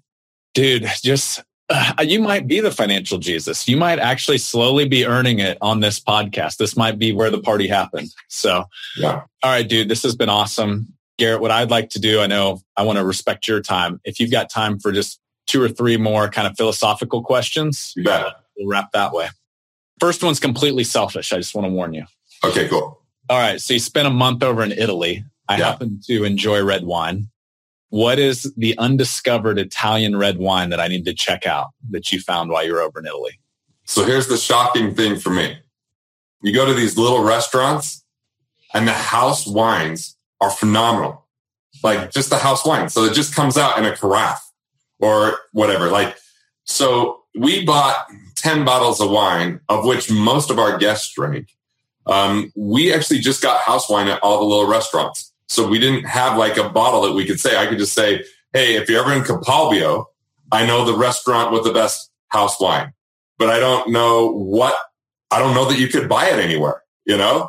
Um, but I will tell you a magical thing I discovered. Um, this might make me a little bit of a sissy. This might make me a little bit too feminine, but Aperol spritzers, dude. Aperol with Prosecco. So it's 1.25 Aperol, two parts Prosecco, and a little bit of soda water. You throw in a little uh, orange wedge and an olive. And that is the, that is just a delightful drink, man. Like I got addicted to them and now I have to go on a 30 days, no alcohol. I, I am doing pretty good. I had I had one blip in it, so now I got to I had to start over. But I'm I'm a good you know I'm doing okay. You know, I'm forming a mental picture now, like these little hole in the wall Italian, just you know, like roadside little cafes. Was there just an experience there that felt magical with your wife, with your family, where you're like, just this is what this trip is all about? Oh, dude. So this was crazy. We go to Pisa one day. Just like I wake up in the morning, I'm like, hey, this is like an hour and 45 minutes away. Let's just go. So we go, and I'm not really into the touristy thing, but Pisa was actually more impressive than I expected. And we just had this really cool conversation. Then we came home and we just cracked open some wine. And we're just sitting at the villa. The night's perfect. There's no bugs because some nights there's bugs and it's a little bit tough. And the next thing you know, I'm dancing on a table. It's just me and my wife. I'm I'm telling jokes. She's laughing her head off where I'm ordering Elton John tickets. I double the order accidentally because I'm doing the one eye. And then like we're swimming, we're we're we're just like having this amazing experience. And then Italy began that night. Because then the next day we went to the, the medieval castle in Capalbio, 10 restaurants, 10 restaurants in there, two bars, and we decided to do date night. And we're just in this like cobblestones all around and this castle where people are actually living. Nowhere you're reading about it in anything. And we're just sitting there having this wonderful conversation about what the future looks like and what we've learned so far and what we like about this. And like just got so freaking connected and dialed in. But dude, there were so many cool experiences. Just the experience with my family, just the experience with like, we had Jayson Gaignard came and visited. We had so many good people come and visit and they all came at kind of the right time. There was the second week of Italy that I was like, am I, did I make the wrong decision? Like, I'm not being productive right now. I was still so wrapped up in that. I was depressed. I was watching Netflix instead of like reading. Um, I was not wanting to do anything. I was like feeling frustrated that my projects weren't moving forward. I was feeling like I needed to call the office. So I had to confront that, right? It was super difficult, but, but it was weird. It was like just being at the, being at our own little place, dancing. And like my parents brought cards. So we got big into cards. Our, our kids played cards with us. We had like these random pool days where we'd just be in the pool for hours at a time, like, you know, just having fun, playing games like who could get the soccer ball from you, throwing a football that's too like that was a Nerf ball that was like hitting people in the head and nearly killing them, like doing cannonballs, like finding out who could do the most unique dives, like my teaching my nine year old bad habits, like mooning me as he jumps off the diving board. I mean, you know, like some people think it's good for you to spend a lot of time with your kids. I think I might have spent too much time because they're little clones of me now and some bad habits that, that they've, uh, that they've gained, some jokes they probably shouldn't tell. But, uh, definitely like, dude, so freaking bonding, man. People said I looked younger when I came back. And then yeah. someone saw me 20 days after being back, like, dude, you already look older. I'm like, thanks. thanks. That's inspiring, man. My wife and I have it this year, so upcoming year 2018 we want to do a month in wine country in france just and not like you said not touristy but like Local. drop us in the middle of some village in france where they speak no english and we're just completely in above our heads but that to me is you learn so much from those Dude, we, we would walk up the street. Our street, first of all, just driving to the villa was pretty magical, right? Because you turn around the street, it's lined with trees, both sides, the whole street. And it's just countryside. And then you get to the gate and the gate opens and, and then this little Italian guy with his hair flopping like he's a cartoon character and his wife, it's their villa. They show up, they welcome us, they're showing us everything. We're in the pool within moments where like everyone's just like so stoked. Like this bill is unreal. Like it was actually not built forever ago, but even the people that visit, like, I wonder what what century this was built, right? Because they just mimicked it. But it's like yeah. it was just so cool to go through those experiences. And what like my mother-in-law had such a good time. My father-in-law had a foot issue, so he didn't come. She brought her sister, her son, you know, my brother-in-law, and I'm really good friends with him. It went so well for them that when I got home, my father-in-law had poured some concrete in a place where I'm a bad driver and I was driving over our grass. He retiled the upstairs shower because I didn't like the, he had heard me once say I didn't like the tile. Um, I mean, like, he was just like, I just want to say thanks. You treated the family so good. Like the debt that we had was so incredible. And we just had like so many cool magical nights. Like the, the, there was at the top of the street, there was a guy that had been making pizza for 38 years. And the pizza there was so unbelievable. And I tried to eat paleo and try to be all CrossFit like when I got there. But dude, I just succumbed to it and I would eat this eggplant yeah. parmesan pizza that was so delightful. Those people would hug us. They would make us meals when it wasn't even open at the top of the street. Like we would, like we were family to them. You know, it was so cool. And on the 4th of July, we went to Florence and there were people that were there on their honeymoon that we missed their wedding because, because we're in Italy that we got to spend time with them.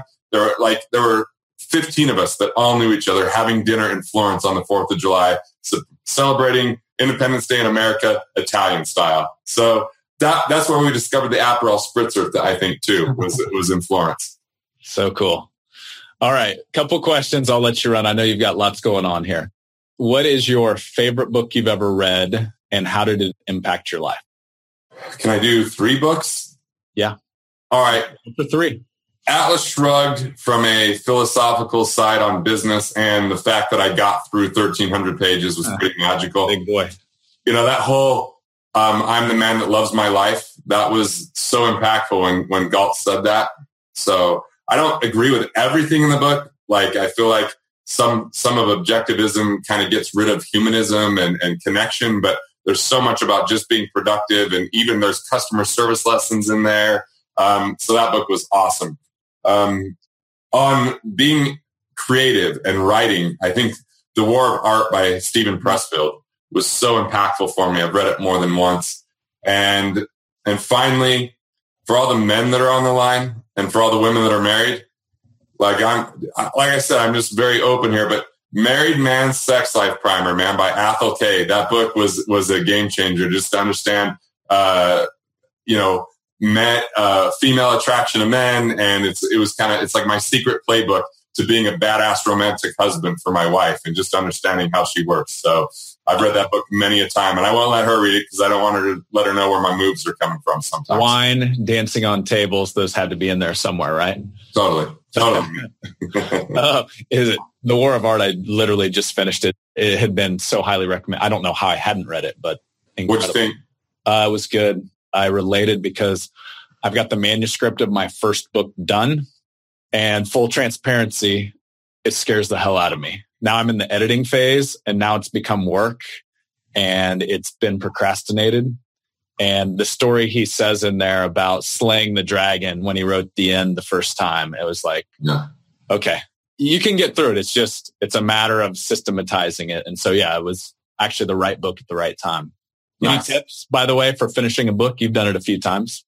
Uh, you tell a lot of people about your deadlines, a lot of people that you respect that you would never want to let down and you carve out time where like for me, I'll start taking flights when I'm getting close to the end. Like I'll, I'll take layovers on my way. I'll take a, a roundabout way to get somewhere so I have more flight time because I really crush it on my flights. Mm. Um, but I'll even, I'll even tell, like, I'll even have my editors assigned to when I'll have something done. So I'm forced to get it to them. Um, otherwise, like Friday, like tomorrow, from when we're recording this, I have to finish my the very very final draft of my book coming out in 2018. So I, it's the final read for it, and I'm a day late on my deadline, and they're kind of pushing me. So we have really specific like deadlines that multiple people are involved in. You get your chief of staff on it. They put tons of pressure on you, and then I just carve out like Tuesdays I, are my project days every Tuesday. So I get a lot done on Tuesday, uninterrupted. Don't go into the headquarters. I stay here at the home office where I'm at this morning and uh, you know kids are at school and I just I just pound it out, you know, get it done. I use a productivity journal. I, I check it off every 20 minutes. I, I kind of walk around, come back, and done is better than perfect. On your side, realize your editors will take care of those things, and you know you'll things will evolve. But I'm always surprised. I read Killing Sacred Cows, and the only thing I was disappointed in, in uh, when I read it last year was there wasn't enough solution to it. Mm-hmm. And so the newest version, I put a bunch of resources for solution. And I also, you know, it's like, dude, you know, you're never going to have everyone love it. And everyone, if everyone loves it, you didn't write the right book. You got to at least ruffle a few feathers. So just be cool with it, man. I mean, this is recorded for, for here on and ever more. So what a book will be just fine, man. Like, yeah.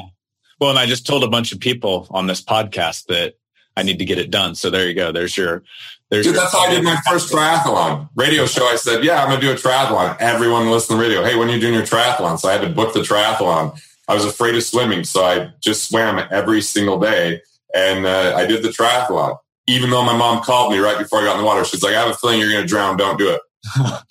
Damn. Thanks, mom. It's uh, inspiring, mom. But at least I know she loves me. Yeah. Yeah. Cool. Is there a gift, a book that you've gifted a lot over the years? Um, I've actually sent, strangely enough, the Married Man's. I've sent a bunch of that book. Uh, uh, uh, the book Zigzag Principle. I've gifted that like crazy. Pendulum is another book that I've gifted like crazy. And right now, um, Toes Turn Purple that I, I got to you, I'm gifting that like crazy right now. So those have probably been Atlas Shrugged hardcover edition. I've probably gifted a hundred of those over time, but that's always one at a time, and it's you know they get the huge thing and. You know, is it a gift or are they, th- are they thankful for that gift? I was going to. Yeah, I think it's a hesitant thankfulness. You know, like, oh, thank you. I, that, let me see when I've got time to, to do this. I'm like, oh, it's cool because when you get to the speech towards the end, that 50 pages takes longer than a thousand pages. Just a heads up. Yeah. That's one of those books where you put a sticky note in it somewhere and you're like, hey, just at least read this section right here if you don't catch anything else. Yep. All right. Two more questions. You good? Yeah, man. All right. Two more. What is something that you'd like to be considered absurd 25 years from now? Nice. I like that. Um, I'd love to see budgeting be considered as absurd. Here's why.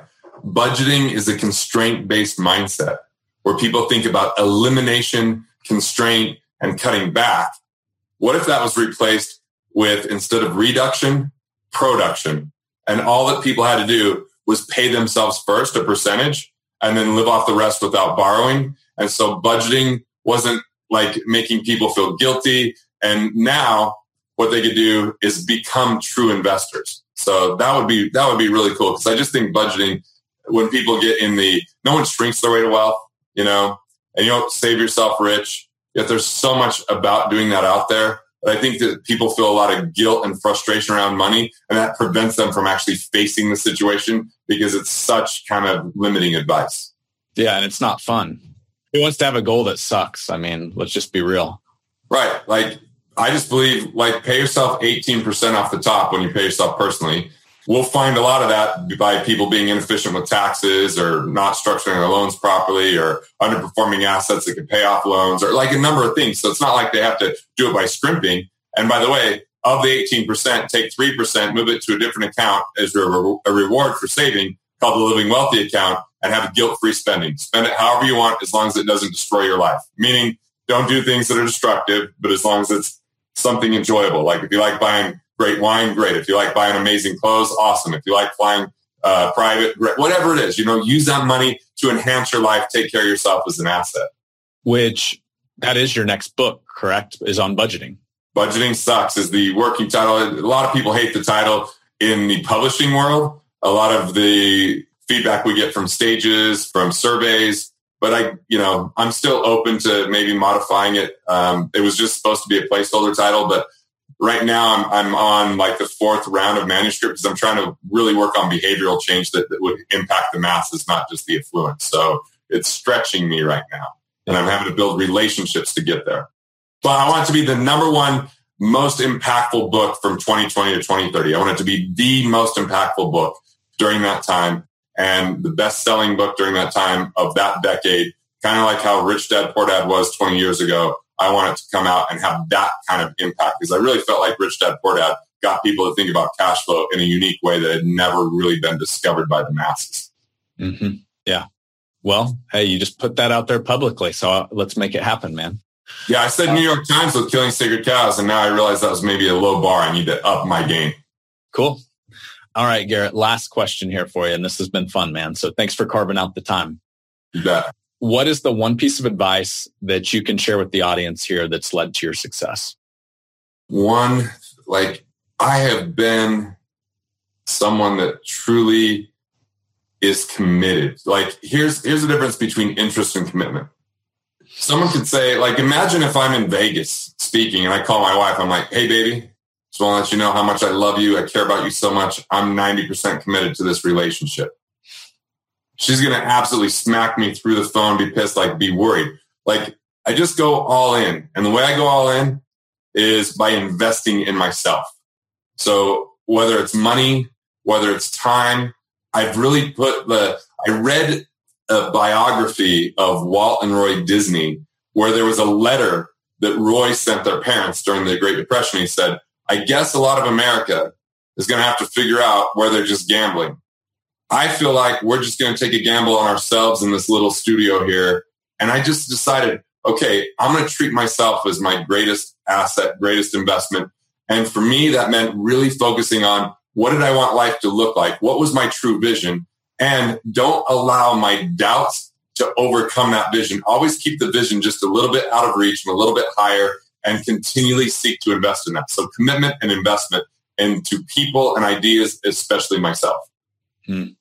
That's awesome. Actually, literally just read my kids a story on Walt Disney. And it is when you dig into that story, it's an incredible story. Where it started and where it ended. And one thing I know is like, you know, I'm not self-made. I, I realize the value of other people in my life. And I just treat my mantra is people are the only real assets. So I just value relationships so heavily. And so regardless of my bank account going up or down, relationships, when they're there, I really feel wealthy. And like the good news is the bank accounts are there. But, you know, when I kind of exhausted everything to hit New York Times and had some real estate woes back in 2008, the relationships are what really kept me sane. Really, I knew that there was a wealth there if I knew how to build value for it. Because when people get into scarcity or cash flow issues, sometimes they get selfish, not intentionally, but scarcity drives selfishness. And when we're selfish, we don't think about value for others. And that exacerbates the problem of scarcity. And if those times we're in scarce situations, we A, call people we know we can provide value for. And rather than complaining, find ways to connect and support them in what they do. They'll appreciate it we'll elevate beyond that scarce feeling. Or number two, if we just, you know, call our peers or our mentors and we're honest about the situation, they can ask us questions we don't, we can't, you know, ask ourselves in the moment. That helps us get the answer and move forward. I think when we try to be too secluded and private and we don't share it, we, we, we, we really take on way too much stress. And I just don't believe all of us are levitating around and continually abundant.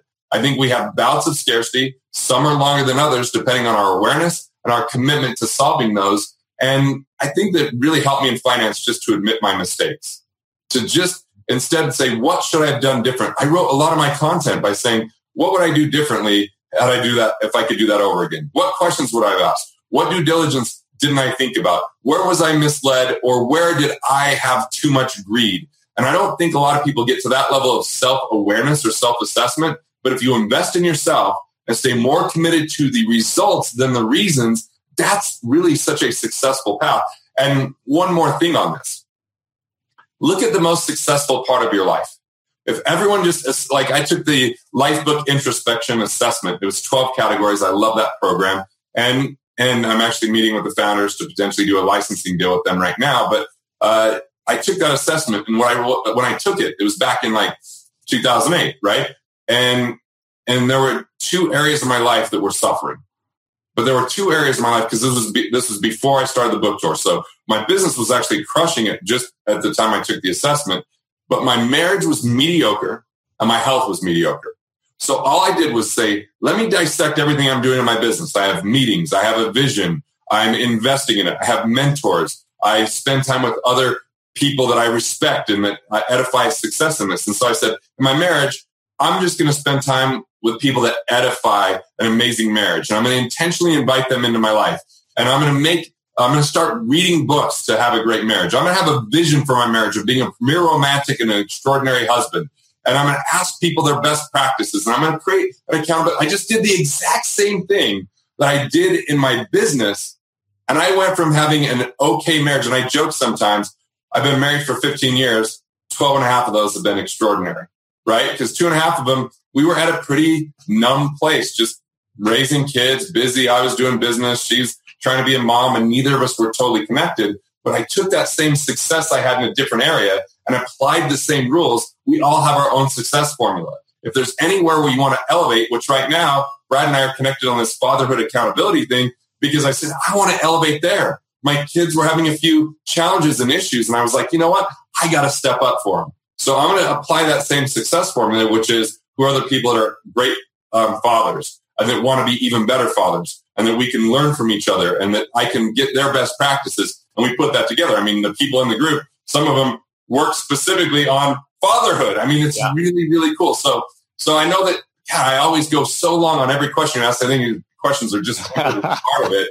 And uh, two, I just have all those bottled up I want to yeah. share and create maximum value. But man, find your own success formula. That that is key. You know, when we, we actually show people how to find theirs in our three day workshop on the third day. Like so they actually dissect their success formula and apply it to areas that aren't as good as the other areas. I think what's cool about just sitting back here and listening is just and I see it a lot in financial services. People get so one dimensional, so focused on their business and hiring and scaling that they completely neglect these other areas. And then when they do neglect them, it's like, how do I solve this? and it becomes it, a huge overhaul. Yeah. It's but, hard, but, easy, or easy, hard, right? You either do the hard things now and life gets easier, it's easy and it gets hard. The thing is, though, it's financial services is big on conferences, right? That's something that's kind of been ingrained into financial services is go out, learn from other people that are really good at what they do and they'll share. That's basically how we've built our business is just surround ourselves with some of the best in financial services and then let them share with other financial advisors that aspire to get there. Hmm. But what I love about and I've done this in my own life too, is whether it's being a dad, whether it's being a better husband, is there's those type of people in other places too. You can plug into that. And some of the best advice I ever got was from Michael Hyatt.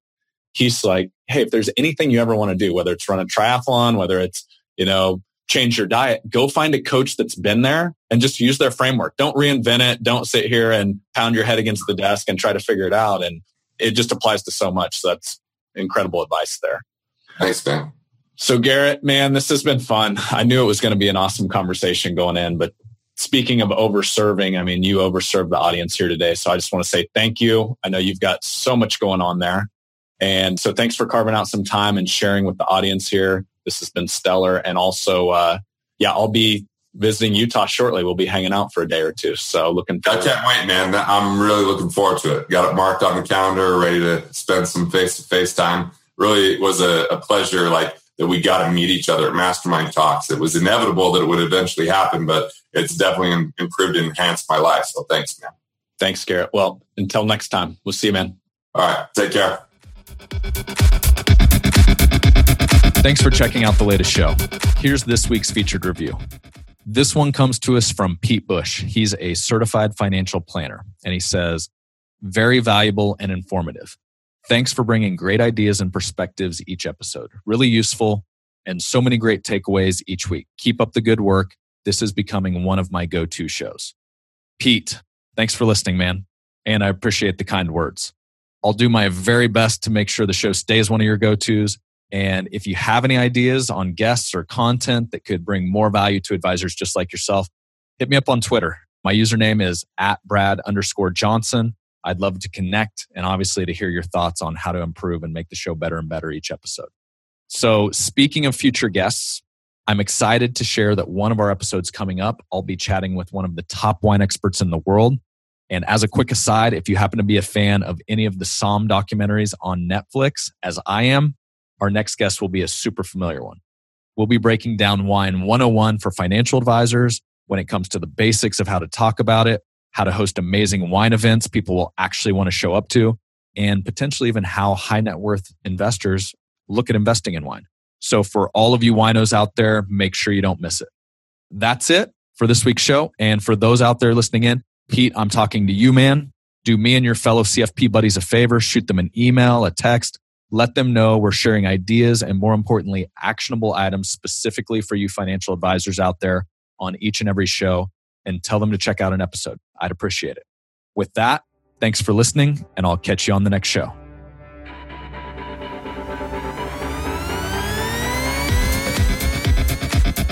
The information and opinions contained herein are provided by third parties and have been obtained from sources believed to be reliable, but accuracy and completeness cannot be guaranteed by Advisors Excel. The guest speaker is not affiliated with or sponsored by Advisors Excel for financial professional use only, not to be used with the general public or in a sales situation.